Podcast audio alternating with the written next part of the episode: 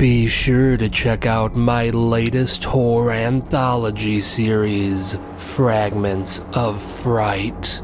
Volume 1 is waiting for you.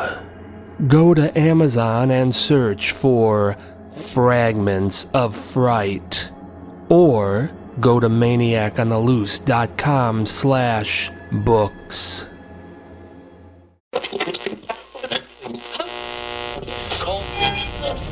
Uh, if you like scary stories, you've come to the right place. Welcome to the Maniac on the Loose Scary Stories podcast. Sit back and relax. Keep your arms and legs inside the vehicle at all times and enjoy the ride.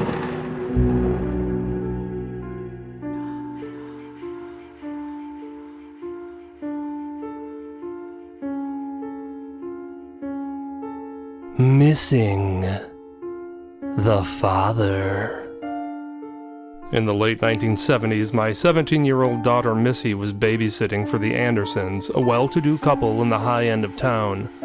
She babysat for them regularly. The Andersons had identical twin daughters.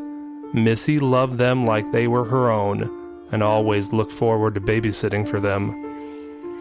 Missy was a dream daughter, the perfect child. She was a straight A honor student, a member of the student council, and the head cheerleader. Whenever she went out at night, she was always home well before her curfew. Everyone loved her. It was a cool autumn Saturday night. The Andersons had a company party they were attending, and Missy was babysitting for the twins. It was just a typical Saturday night. There wasn't any reason to be concerned. Missy showed up at the Andersons' house at 6 o'clock p.m. The Andersons told her they'd be home by midnight. Being an overprotective parent, I would often call Missy at the Andersons' house just to make sure she was okay. She was always amused when I called. She thought it was funny that I checked in on her. She would giggle as she went on about how safe the neighborhood was and how we didn't have anything to worry about.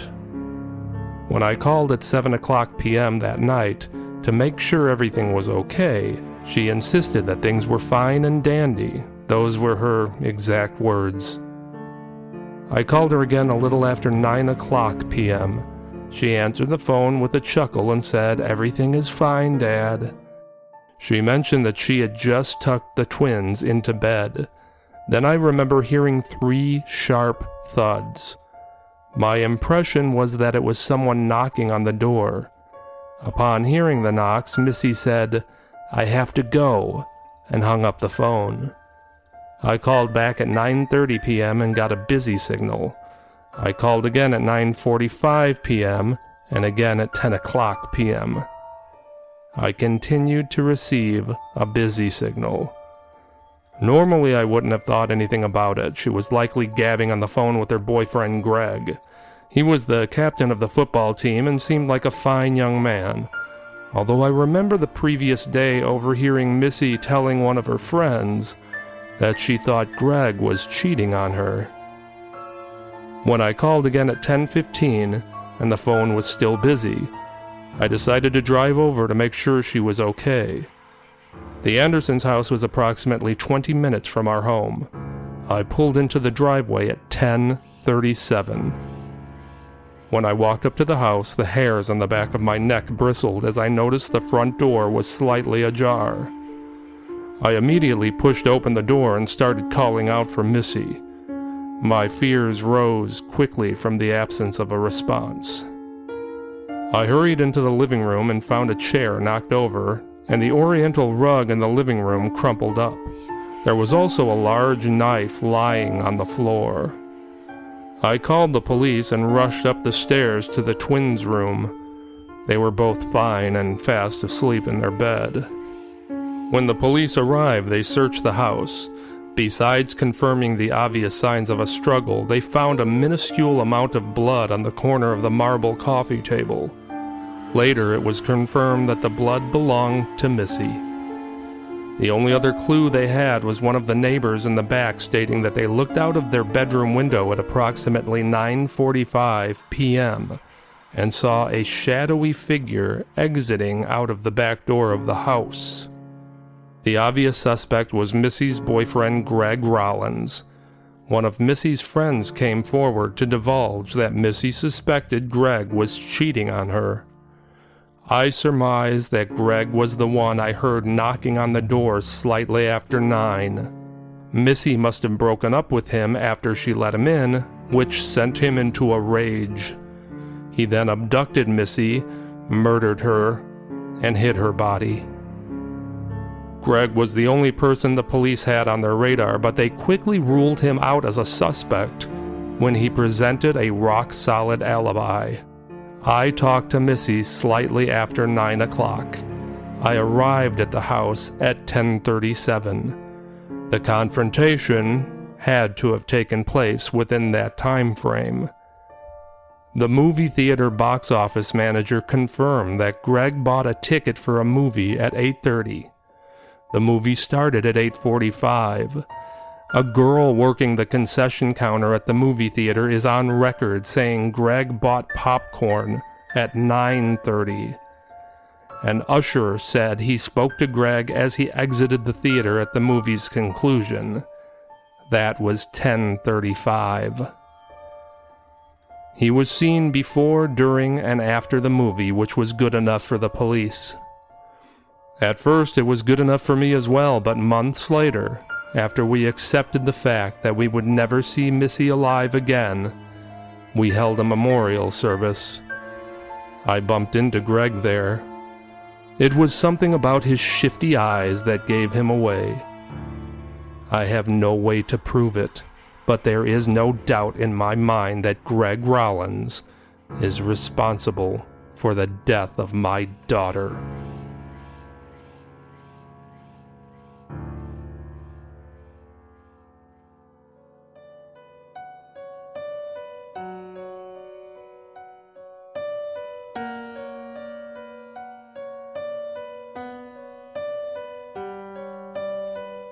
Missing the boyfriend.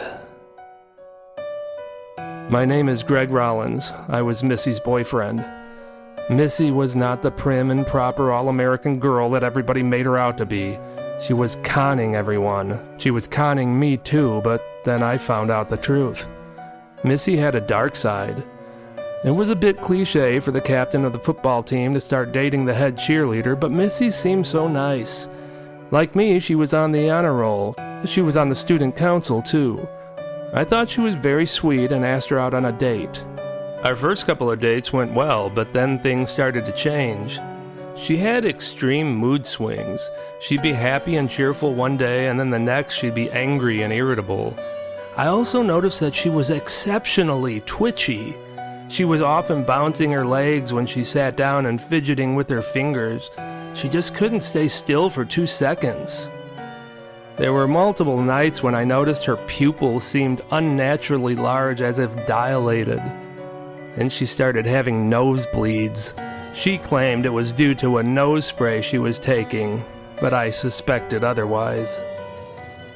One night I followed her. She caught a bus to a seedy part of town. I watched as she approached a large tattooed man on a street corner. He was more than twice her age and was wearing a white tank top.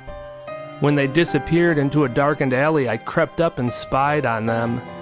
I observed Missy perform a sexual act on the man. He then handed her a cellophane bag full of white powder. That was it for me. I didn't want to have anything to do with Missy anymore. In hindsight, I should have broken up with her immediately. It was a huge mistake not to but I knew she would erupt and make a big deal out of it, so I avoided it. And I avoided her. One day after school, she confronted me. She accused me of having eyes for another cheerleader named Kim. Uh, it's true, I did find Kim attractive, and Kim seemed really nice. She was sweet, cute, cheerful, pleasant, all the things Missy pretended to be. A week later, Missy lashed out at me and screamed at the top of her lungs as she accused me of having an affair with Kim. She said she'd kill me if she found out I was cheating on her. Missy's behavior was getting scary. In all honesty, I wanted to go out with Kim, but I wasn't cheating on Missy with her. I would never ask Kim out until I was broken up with Missy. On the night in question, Missy called me up and told me to come over when she put the brats to bed. That's what she referred to the Andersons' twin daughters as the brats. I didn't want to go, but decided to take that opportunity to break up with her. The Andersons had a strict rule that Missy was never to have boys over while she was babysitting, and Missy's father checked on her all the time. That didn't stop Missy from inviting me over when she was babysitting. She just waited until she put the twins to bed before she would let me in. Missy was paranoid that the Andersons or her father would find out that I was over there while she was babysitting, and she was scared to death of her goody two shoes reputation being shattered, so she created a fail safe. Before I ever visited her while she was babysitting, I'd go to the movies and buy a ticket. I'd then go into the movie theater and sneak out through a window in the bathroom. Missy was adamant that I always keep that ticket stub. Then, if she were ever confronted about having me over, I could produce the ticket stub as evidence that I was not there. I always thought such a measure was extreme, but she insisted, so I always agreed to do it. I did it that night, too. I bought a ticket for the 8:45 show. Once the movie started, I went to the bathroom and climbed out of the window. I arrived at the Andersons' house a little after 9 and knocked on the door. Missy answered and was all smiles. She was rubbing all over me and telling me how sorry she was that she accused me of cheating on her.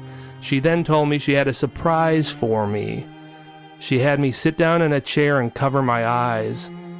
I was nervous about telling her I was breaking up with her. I knew it would get ugly when I did, so I played along with her little surprise game. It was my way of procrastinating. I sat in the chair and covered my eyes for a good 30 seconds or so before I got impatient and opened them. How fortunate I was there was a mirror hanging over the fireplace in front of me. When I opened my eyes, I could see the reflection of Missy with a demented scowl on her face running up behind me with a knife raised high in the air. I jumped out of the chair as she rushed me. I managed to grab her wrist with one hand and a handful of her sweater with the other. She screamed at me as she tried to stab me. You son of a bitch! I told you I'd kill you if you ever cheated on me! I was able to push her back, ripping her sweater in the process. She looked down at her torn garment and smiled. That's right, Greggy. Rip my clothes, slap me around. It will help to make it look like self defense. She then started punching herself in the face, bruising herself in the process.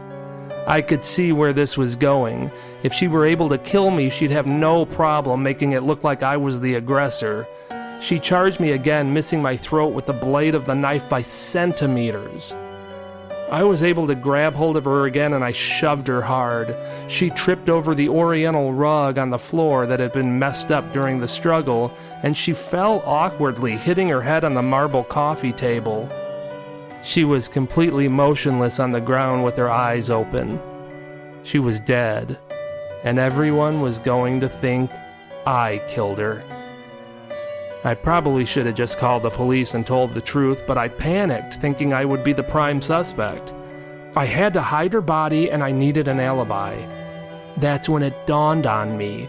Thanks to Missy, I already had the start of an alibi the movie ticket. I just needed to take my alibi to the next level. I stealthily snuck out of the house, hurried back to the movie theater, climbed back in through the window, and stepped up to the concession counter. I ordered a tub of popcorn. I needed to do a couple things to make sure the concession girl remembered me, so I complimented her on her smile and then spilled my popcorn all over the place. I apologized profusely and she laughed, explaining that this happened often. After that, I went into the bathroom, climbed through the window, and went back to the Andersons' house. I left everything in disarray and opened the front door a crack. That would make it look like an intruder. I made sure all of the Andersons' house lights were off. I picked up Missy, carried her out the back door, and through a small tree line around the back of the neighborhood houses. Just a block away was a junkyard. I knew they didn't have any kind of security there because a lot of my friends used to take their girlfriends there to make out. I hid her body in the trunk of an old rusty car that I knew they'd be demolishing in the next day or so. From there, I hurried back to the movie theater, snuck in just as the movie was letting out, and exited with the crowd. As I left, I made a point to go up to one of the ushers and told him how much I thought the movie sucked. I figured that would help him to remember me. The buzz about Missy's disappearance was through the roof, and I became the number one suspect, but thankfully, my alibi held up. I was able to get on with my life. Nobody suspects me of anything, except for Missy's father. Anytime I run into him, he stares at me in an unnerving, knowingly way.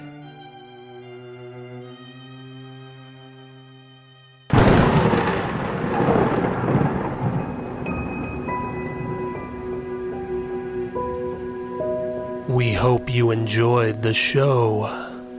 We're dying for you to come back for more. Visit maniacontheloose.com. Sign up for our newsletter, and I'll give you some free stuff. We'll see you soon. Very soon.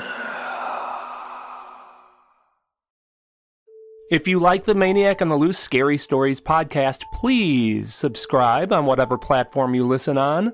Feel free to leave a nice review too if you like, and don't be shy about letting other people know about the show. All of these things help us out a ton, and we appreciate it very much.